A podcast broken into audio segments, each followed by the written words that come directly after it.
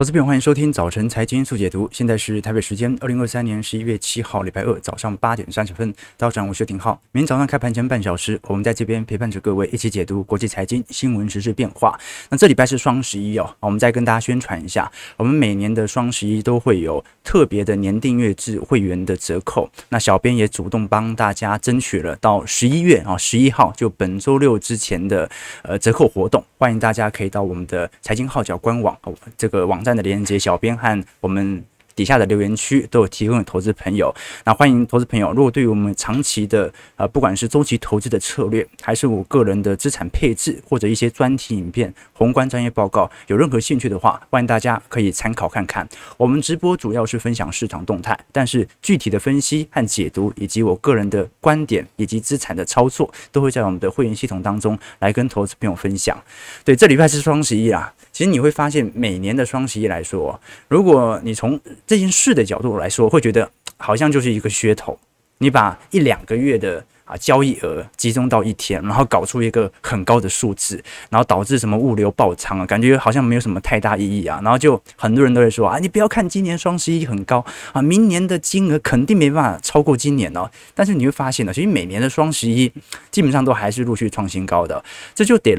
从人的角度来思考了，为什么？因为双十一某种程度啊，它不只是单是一个活动而已，它是一个对于所有我们看到的电商企业的压力测试啊。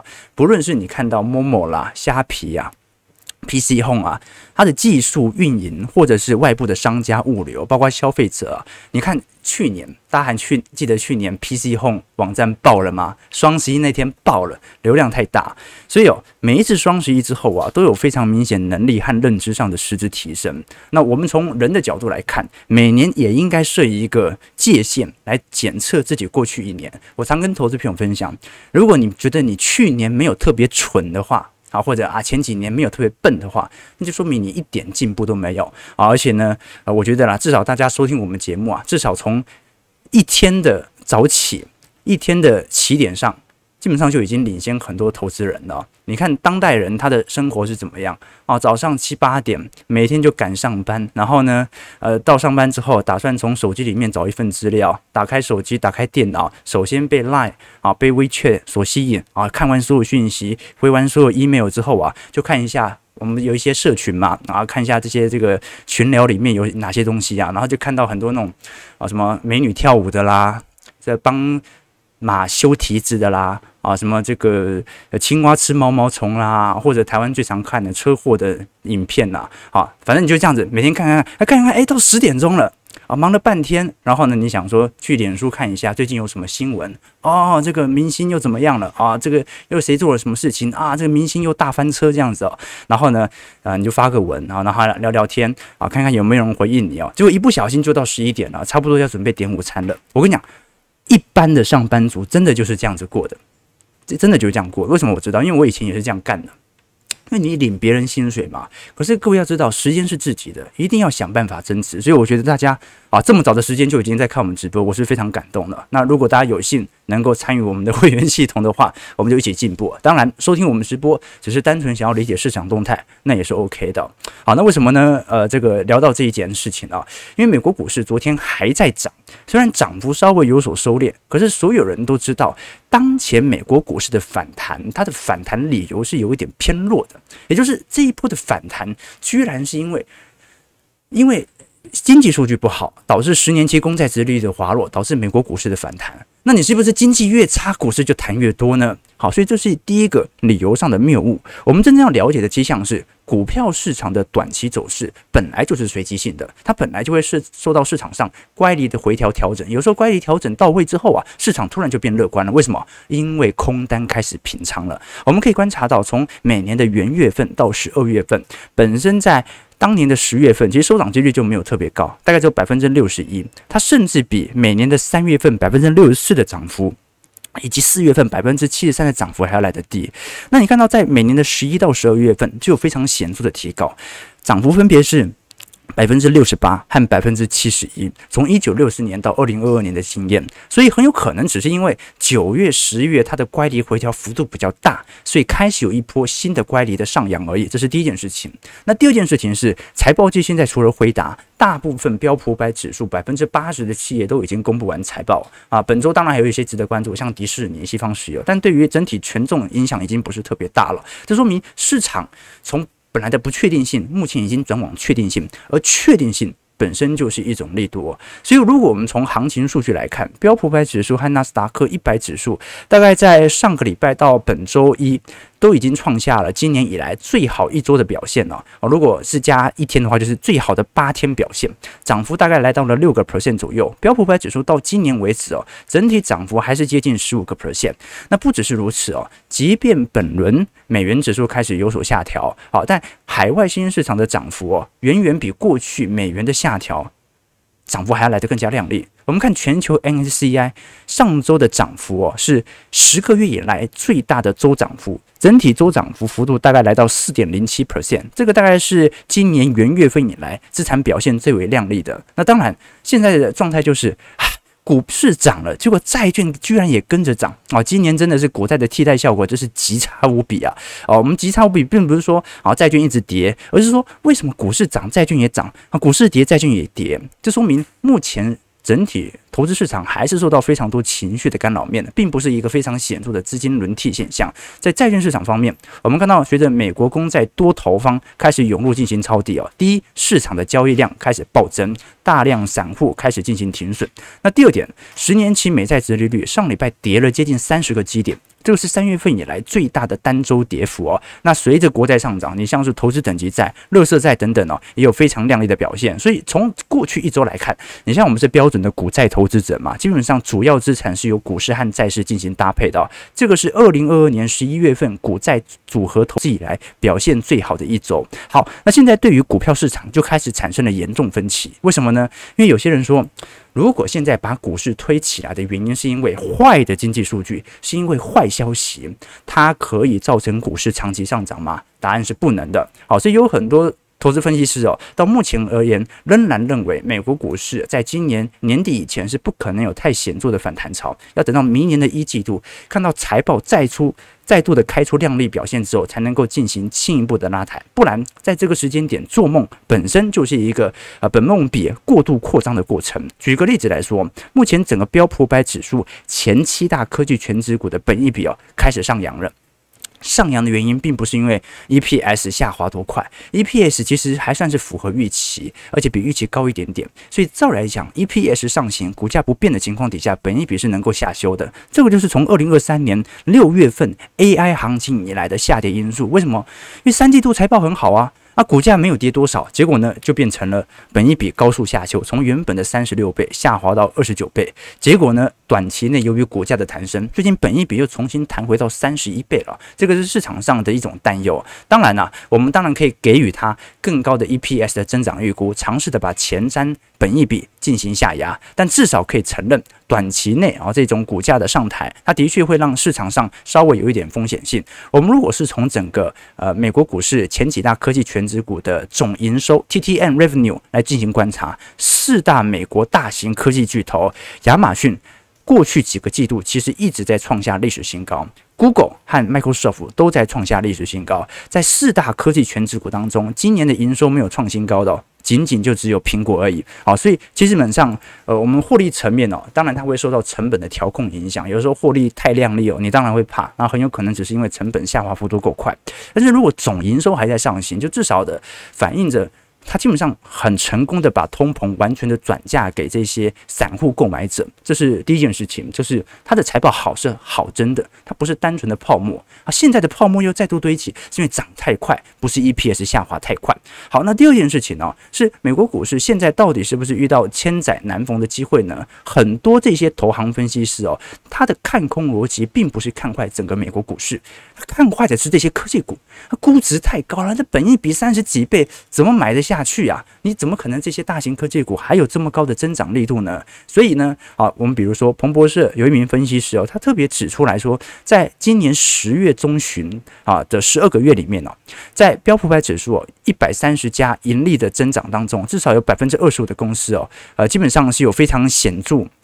拉抬的效果，也就是说，小型股哦，应该不能讲小型股啦，就是标普百指数当中啊，剔除掉大型科技权值股之后，剩下的四百九十几家，其实还是有很多股票表现不错的，它的获利表现好，但是由于全值占得太低，导致从标普层面看不出来这些小型股的贡献。但是如果你具体来观察其他很多上市家公司哦，其实还是有一些企业利润早就在二零二三年上半年筑底的味道。什么意思呢？他认为哦，随着美国股市投资人哦大大量的把资金灌到这些大型股身上，本身来看，在未来十年是有非常高的风险的。但是呢，如果这个时机点你把焦点聚焦到罗素两千小型股或者中型股、标普四百或者标普六百，这个时候它的股价是极低无比的啊，那你进行部件或者从这些 ETF 当中去选择一些中型股来进行资金的建仓，他反而认为是比较适当的。所以基本上从现在的行情看得出来，第一。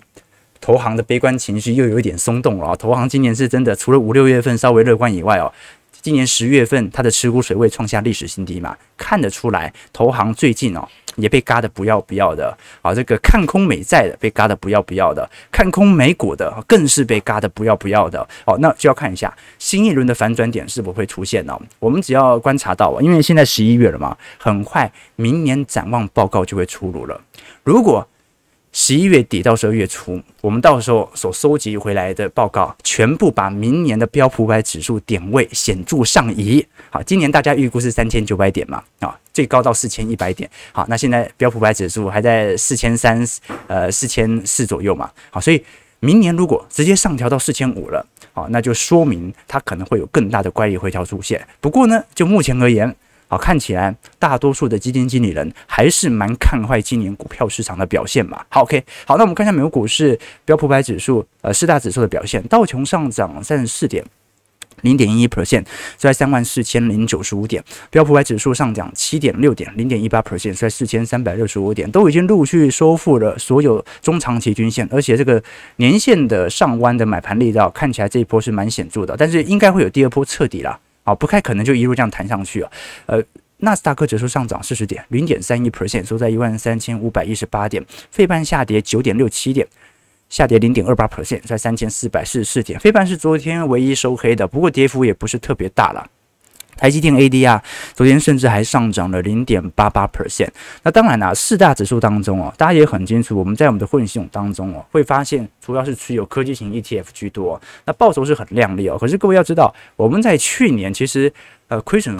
下滑幅度是蛮快的啊，就资产减损的力道是蛮快的。就是你到底适合投资道琼，到底适合零零五零零零五六，到底适合高股息还是全值型，还是主动型这些呃科技型的 ETF，它完全取决于你能够接受的亏损幅度在哪，而不是单纯你想要追求的报酬。很多人说哇，那看到那资产绩效怎么可能这么亮丽啊？那你挑对产品，它就是很亮丽。但是同样的，当股市进入到熊市的时候，它本身的亏损幅度就会比较大。所以，单纯是选择你想要波动大的指数，还是波动小的指数，判断你要投资哪个指数，我觉得最重要的是要看着你的亏损幅度可以接受在哪里，而不是单纯像看你想要追求多高的报酬。好，你看一个人，看一个人的优点哦，或者说看一个人的品性哦，你也是看，不能只看他的高点，他的优点，你要看他的低点。好，他。待人处事的底线在哪里？之前有个故事嘛，那一个女孩问爸爸说：“爸爸，我以后怎么样才能够判断我的男朋友是不是坏人？”那爸爸就这样回答她说：“如果你的男朋友对你非常好，你愿意嫁给他吗？”她说：“当然愿意啊，他对我好就好啊。”那爸爸就接着问说：“那如果你的男朋友对你非常好，对其他人对特别差，比如说对待服务生态度恶劣啊，那个犯了错他就摔杯子，那你愿意嫁给他吗？”啊，女孩思考一下说：“他只要对我好就可以了。”爸爸就笑着说：“亲爱的，你要听着，判断一个人是否值得终身的托付，你不能看他对你有多好，要看他对待不喜欢的人有多差。你要看他的底线在哪里。看一个人，你不要看他的高点，你要看低点啊。比如说，你的男朋友非常讨厌一个同事啊，这个同事抢走他的职位，你看他会怎么评价这个人？是愤怒至极，恨不得他去死，还是说算了？他不跟他计较，专注在自己的本业能力的提升。好，所以当一个人爱你的时候，他会尽力对你好。你晚上饿了，他会给你买宵夜。如果你觉得冷，他会把外套脱下来给你穿。但是你要知道，任何的激情终有一天会平淡，有一天你会因为家庭琐事，两个人产生矛盾。这个时候，如果他有胸襟、有担当哦，就算他有点讨厌你哦，他也不至于会带给你很多痛苦。好，所以哦，我们看股票市场或者看。感情啊，人生啊，有时候是要用底线来判断的。好，你看你到底要投资哪个指数，真的不要看它有多高的报酬。大家都喜欢从新闻上去啊啊，这个 ETF 绩效报酬好，我买它。不是，你看它回档的幅度有多大，你能不能接受，再来决定是否要进行买入。好，你们是觉得我要开车？哦，没有，我最近要改变形象。好，我改变形象，从今天做起啊，不开车了，不开车。形象啊对，形象很重要。有人些人说，今天美债也啊。形象很重要，你看最近那个网红圈嘛，也有蛮大的形象落差。就是很多最近所发生的新闻呢，你会发现呢，可能你一直很欣赏的一个人呢，最后会就大出现大反转。我们小编呢，帮我们算，他最近抽抽塔罗，他说，其实这几年的命差不多就是这样子。就你看前几个月的，不管是 Me Too 嘛，还是在大陆那边，啊，有些人啊成功复出了嘛，啊，有些人现在还在身陷囹圄。啊，那他说明一件事情啊，就是。呃，在在演艺圈哦，所以你真的能够猜得到的，那就它就不是演艺圈了啊，就跟股价的随机性是一样的，短期的股价本来就是随机性的，你能够猜得到它，它就不是股票市场了，因为随机性就是股价的一大特性。前阵子不是我在跟小编聊渣男嘛，因为那个时候有很多那个明星劈腿嘛，我就问小编说，你觉得渣男大概长什么模样？他那个时候就回我，就说他就拿了几张照片给我嘛，就酷酷帅帅的嘛。然后情绪勒索女生嘛，让女生为他做牛做马，脾气很很坏，然后吃软饭，自私啊！我那时候就跟他讲说啊，你如果觉得这样子哦，那渣男八成就不是这样子哦，真正的渣男哦，因为你刚才讲那都是事后论，都是以前给人家给你的印象哦。我见过的渣男哦，我以前跟投资朋友分享过，就是那种每天穿西装打领带，然后呢，可能长相也没有特别好看，但是就是干干净净的，甚至你的啊上司啊可能肚子有点大啊，但是和和气气的，像弥勒佛这样子，没有特别帅，但是呢有一点点才华，一点点口条。那他吸引女生的地方啊，不在于脸或者酷酷的个性，他吸引的地方就是这个人感觉无害啊，就是你去弄，感觉好像那种打扮的那种花枝招展的男生。那头发烫的跟什么样似的，然后每天穿酷酷的哦，这种人哦，八成女生都觉得不喜欢，或者觉得会提防一下，嗯，这个人怎么感觉好像不太 OK 哦。但是像我们这种，对不对？就就看起来就是，其实私底下搞不好是斯文败类。你会发现很多啊，真正男明星爆出来，看起来表面上都很斯文，私底下是斯文败类。好，所以哦，这个就跟股票市场一样，你能够猜得到的，它就不是股票市场；你能你能够猜得到的啊，就它。觉得看起来像渣男的，他肯定不是，他肯定不是。好，但如果啊看起来很斯文的啊，你要小心啊，真的要小心啊。现在渣男真的已经主流都已经变了啊，我看太多了啊，真的就是看起来最和善的那个最危险，对不对？你你像浩哥平时在直播已经没什么形象了嘛，啊，对不对？好，这这个我跟投资朋友分享过，就是录影片跟录直播，它是两种不同的人格特质。录影片可以装，对不对？但是呢。我们像我们每天要直播，大概私底下什么样子，这直播上就是什么样子啦。对啊，因为直播要花大量时间经营嘛，没有时间再假装自己啊，所以直播主是很 real 的。你看哪一个直播主私底下是另外一个样子，对不对？大部分直播主啊，在直播跟私底下大概就同一个样子啦。所以我不管如何啦，就我们看一个人呢，要看他的高点，不要看他的低点。啊，不是看屁股啊，这 OK 啊，对吧？啊，对对对对，OK。那那我们在直播是什么样的一个人？很明显嘛，我们就是一个这个鼠目寸光的投资人，永远都追求自我利益的极大化，永远都要斤斤计较。能够多两个 tick 来买股票，就多两个 tick，买越便宜越好，内购费用越低越好。每天就是斤斤计较啊，让自己的投资报酬最大化。所以再跟大家宣传一次，我们双十一的折扣在本周六会截止，欢迎大家可以来到我们的官网参加我们的年订阅制。除了有一些呃我们的宏观专业报告、专题影片、财经基础小白系列课程以外，也会有我个人资产部位的操作日志，提供给投资朋友来做一些参考。好，我们继续往下看，我们继续往下看，美国政府的债务。现在持续的拉抬底下，那会不会形成黑天鹅呢？刚才聊到嘛。你认为它是一个大问题，它本身就不是太大的问题。通常一件事情呢，如果它是黑天鹅，刚爆出来的当下，它就会形成一系列恐慌了。哦，美国政府的债务已经讨论很长一段时间了，所以它不可能从这个时间点来爆发。为什么这么说？因为我们都很清楚，最近美国十年期公债值利率下滑的一个主因，它其实很多人会把它归咎于经济数据。过于差劲，所以导致啊，那利率不用是那么高了。这个是次要原因，真实的主要原因是因为本周财政部所宣布的国债拍卖规模比想象中还要来得低。这一次拍卖的规模是一千一百二十亿的美国国债，好，市场的预估本来是来到一千两百亿以上，所以如果美国财政部抛售的债券比想象中来得少，那么债券价格因为供过于求嘛。价格本来预估会下跌很多的，好，现在预估就不会下跌这么多了。这个是十年期公债直利率上行呃下行最主要的原因。那当然了，你看美国政府债务啊，最近已经来到三十四兆，如果再加上一些医疗社保相关的净债务，总规模大概是两百一十一兆。如果换算到美国公民的话，人均负债大概是每个人六十二点八万啊。不过呢，我们也过去跟投资朋友提过，这种债务上的上行，相对于其他海外市场当中，它并不是一个无条件的上行。好，这个美国现在总体债务占人均 GDP 哦，应该总总 GDP 大概也就一百二到一百五十个 percent 哦，跟日本的三个三百个 percent 差距还是非常多的。在这种状态底下，你只要确保民间的购买力还在真实，基本上美国政府是不太担心债务持续增长，他只担心那个债务上限谈判所造成的呃国会啊可能或我们看到政府关门的问题哦。所以我们过去都跟投资朋友提到，联总会当前的基准利率是五点五趴。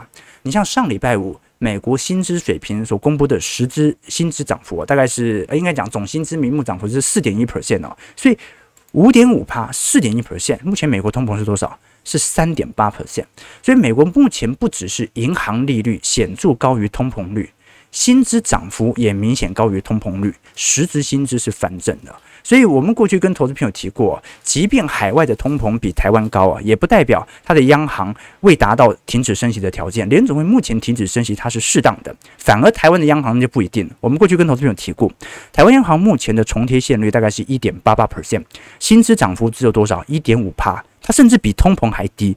所以，台湾的通膨比海外来的低，但是台湾的购买力哦，反而在变弱。啊，这个很有趣的迹象啊！就很多人会觉得啊，海外通膨这么高啊，台湾通膨好低哦，台湾人购买力好强哦，并不是的。台湾的通膨啊，台湾的工资水平，甚至连通膨都无法超越，但是在欧美部分地区都已经显著的超越了。我们以具体数据来看，上礼拜跟投资朋友提过，美国、欧元区和英国今年的薪资通膨分别是四点四趴、五点七趴和六点八趴。都比现在的通膨数据来得高，实质薪资都是正值。台湾只有一点五趴，连今年的二点四 percent 的通膨都跑不赢。从这件事情你就看得出来，基本上全球当中啊，你看到好像这一次亚洲市场是受惠国，通膨压得够低啊，购买力好像在增强。但是你会发现哦，各国面临通膨态度的不同，最后啊，你会发现导致了整体购买力的稀释啊，就是你以为你通膨低，其实你。牺牲了更长远的购买力。举个例子来说，对于欧美政府啊，现在面对通膨，它的做法是什么？它是一边升息，一边进行财政补贴，拉抬购买力。拜登还亲自去 UAW 站台，最后达成了美国汽车工人协会涨薪三成二的条件。所以他的目的是什么？就是我当然要想办法控制通膨，我要升息，但是呢，我的目的是要让工资拉上来。这个是拜登政府。啊，以及欧美政府当中啊，现在啊，在有一种偏左派政权底下，他所采取的措施啊，那对日本政府就不一定。好，日本政府就很明显，他是要放手让它涨，他不太去管民间是不是有足够的购买力啊？为什么？因为日本已经长期通缩三十年了，他怕死了。制造通膨本来就是日央长期的政策目标，所以现在输入性通膨很高啊。那日本的薪实质薪资也没翻正啊，日本民怨也四起，但是它改变不了日本持续宽松的步调。那这当然有它的特殊环境哦。台湾就完全不一样了。台湾你看，台湾 就是面对到通膨，台湾政府第一件事情哦，第一个就是民生用品短期内是不准上涨的。那政府在很多对于能源或者粮食价格，在第一时间基本上都是采取完全冻涨的态势哦，就它不准你原物料价格直接反映在民间商品身上哦。好，这让很多国营企业它亏损的幅度就会快速加大。你像是中钢啦，啊台电啦，好，那农业部有时候受到一些蛋价啦、农作物的影响啦，最后它就被被迫要进行补贴嘛。好，那你民间胃口就养大了嘛，所以真的受不了啊，真的涨太多了，一定要调整的时候，所有人都认为涨价是政府的错啊，对不对啊？结果呢，其实涨价是可以接受的，你想办法让薪资水平拉上来嘛。现在的问题就在于国外的通膨高。它的薪资水平，实质薪资已经翻正了。台湾的通膨低，但台湾的工资水平。根本毫无增长，好，这个是面临到最大的问题。各位在呃，不管是台韩市场、日本市场，都看得到跟欧美各地呃政府在处理通膨最大的区别，这个值得大家来多做一些留意和思考了。那当然了，也由于目前在全球当中啊，对于通膨的打压已经开始取得了第一步的进展，就是第一，实质薪资转正嘛；第二，联准会它的鹰派谈话已经让市场意识到，至少会维维持在高利率很长一段时间，让通膨的抑制到明年上。上半年都不会有太大的问题，在这种状态底下，就造成了呃利率水平它可能就维持在高位震荡。那短期的利率变化，它就完全取决于国债的供给量的多寡。呃，提供投资朋友做一些观察。OK，好，那我们最后再聊一下台湾刚才聊到的整个台湾，尤其是亚洲市场货币的表现，因为这一波其实必须承认。当美元走弱，但是美国股市仍然在收涨当中啊。其实最为受惠的反而是亚洲新兴市场，不管是从货币层面还是从股市层面。我们最近观察那些愿意去压住亚洲新兴市场央行维持在高利率、美元走弱的投资者来讲哦，现在有非常显著的拉抬效果。比如说以富国银行的新兴市场策略师 Burnett Macant，他就特别提到说，像是印尼的卢比。啊，或者是菲律宾披索、泰铢呢，是目前最好的选择。为什么？一，第一，它的在过去一段时间贬值力度过大；第二点呢，就算美元真的有非常明显再度高速上行的可能性。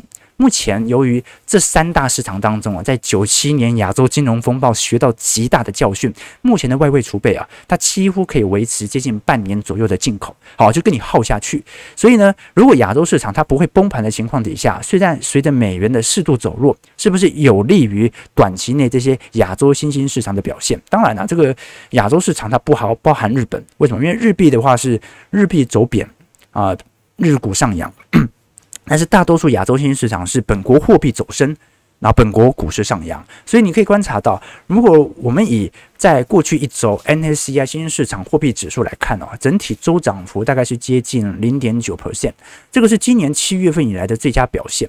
那么彭博指数啊，所统计的亚洲货币指数也是今年七月份以来的最大的三天涨幅。你像韩元和印尼盾早盘都上涨幅度非常显著啊。那昨天是因为整个韩国市场啊宣布采取禁空令，那禁空令并不是为了要防止阻跌啦，主要是因为国会议员给予的压力。韩国的呃做空机制啊比较有有利于法人和机构商啊，认为不利于散户，所以是受到国会的要求而开始展开禁空令啊。所以韩国股市昨天大涨啊，但是回归台北股市。那你也知道一件事情了，目前国安基金还在旁边，禁空令、限空令，随着明年元月份总统大选越来越近了，啊，从。蔡政府在过去几年的条件呢，它是完全不需要等到股市重跌才需要，它只要市场情绪有似乎有所退却，随时都可以来进场进行护盘啊。这个是过去几年的经验嘛啊，你也不用跌到十年线，国安基金应该就会进场了。按照这种角度而言，你就知很清楚知道，目前整个金管会或者国安基金呢，它所针对的对象就完全是针对内资。为什么？因为今年外资其实也真的没什么买。外资本来最高买到四千五百亿哦，然后结果在今年第三季转为卖超。那二零二二年他卖了一兆，二零二一年他卖了五千亿，二零二零年卖了五千亿，所以外资走光了。外资就算继续卖，看起来对台北股市也没有太大影响。为什么？因为内资在接嘛。过去我们提过的寿险、台商回流、ETF 买盘，那这几大的内资主力啊松动。那么很明显啊，政府就要开始进行一些相关的干预了啊，毕竟选举也快到了嘛。好，那所以很明显嘛，现在所有人都在盯着那一只啊，你不要不要乱离场哦，哦，不要乱离场哦，这是给大家所观察的一些要件啦。OK，那当然啦。到底呃，现在市场上为什么央行选择在呃第三季，应应该讲今年第四季的理监事会议哦，暂时停止升息？那明明整个七月、八月、九月，台湾的 CPI 走势年增率是不断的上行，从本来今年的六月来，大概来到呃接近两趴一点八 percent 左右之后啊，年增率就来到八月份、九月份来到二点九三，快要突破三个 percent 了。所以其实。你看，美国至少整体通膨率哦，它至少还在下方盘旋，并没有因此而见底上弯。但台湾的 CPI 早就已经上行了，那这原因为何？当然是来自于利率的打压不太够嘛。好，所以央行的理监事会议这一波呃采取呃动涨的策略，一直等到下一个季度再来做决定。诶，那下一个季度？那不就选举完了吗？OK OK 好，所以就值得大家来多做一些观察和留意了。早上九点零一分，我们今天主要是稍微梳理一下大家对于整体投资概况，对于美国股市、美国债券市场以及台北股市的一些看法。的确，市场正在嘎空，但是我觉得市场对于嘎空的理由似乎它的认知程度不高，没有人理解到底为什么会涨到现在，为什么突然它弹起来。我想跟投资朋友分享的是，我们过去在。前前几天吧，针对整个十月份的概况来做统计，就已经跟投资朋友聊过啊，它的乖离修正点本来就已经到了，那它能否上行，它取决于 EPS 的增率是否仍然在上行轨道当中。好，所以这个是单纯的从中期回档它的乖离修正值，以及长期它的基本面来取决于它是一条有曲线的上行轨道。还是有曲线的下行轨道。好，那基本上从它的获利层面来看，它是一条上行轨道。但是在上行当中，狗与主人始终会有脱离绳子的时候，有时候牵到吉娃娃，有时候牵到藏獒，有时候波动比较大，有时候波动比较小，但是不会改变这条上升的趋势线。好，我们看一下投资朋友的几个提问。OK，看一下台北股市开盘的表现。OK，目前啊，台股下跌三十一点，今量能就稍微缩了一点点哈，收一万六千八百六十九点。OK，这个提振精力、精神的励志故事啊，没错啊，我就是臭要饭的啊啊，今天啊，今天成交量呢很哎，不好意思，刚讲错，一万六千六百一十五点，今天成交量呢真的蛮低的，那这一千八百亿都看起来看起来不会不会过，OK。啊，日币真的贬好多啊。OK，这个台湾没有工会意识啊。对啊，台湾本来就就好像就是没有什么工会意识啊。OK 啊，啊，主计长啊，主计长这主计长再多给他一点时间啊，他会统计出来对的数据。OK，对对对，OK。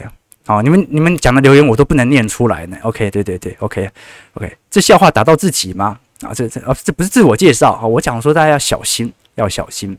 对对对，我们像是直播和私底下都是这个都是本本身的反应啦。啊。我以前呢，我刚开始做直播的时候，那个时候啊，我的启蒙导师呃巫林祥啊，巫总，我都叫巫总啊，他是一位很资深的主播，他就跟我分享过，他说你私底下怎么讲话，你台面上就会怎么讲话，所以最好你有什么坏习惯哦，你赶快改掉啊，因为你长期做直播啊，你直播总会遇到突发状况嘛。那么这个时候就会透露出你的本性啊！你如果很喜欢讲一些粗话，有的没有的哦，那你真的上了镜头之后就很难改掉。所以最好就是私底下啊，你不讲的话啊，你就是你台面上你不能讲的话，你私底下就完全不要讲。OK，好，那我们有什么不能讲的，对不对？因为对不对？我们直播就是对不对？OK 啊，斯文败类，斯文败。好了，我们今天主要是投资给投资朋友不同的一些相关的见解啊，来找寻说本轮股价上移的最简单的原因。就是乖离修正够了嘛？好了，九点零四分，感谢各位的参与。如果喜欢我们节目，就帮我们订阅、按赞、加分享。我们就明天早上八点半早晨财经速解读再相见。祝各位投资朋友开盘顺利，操盘愉快。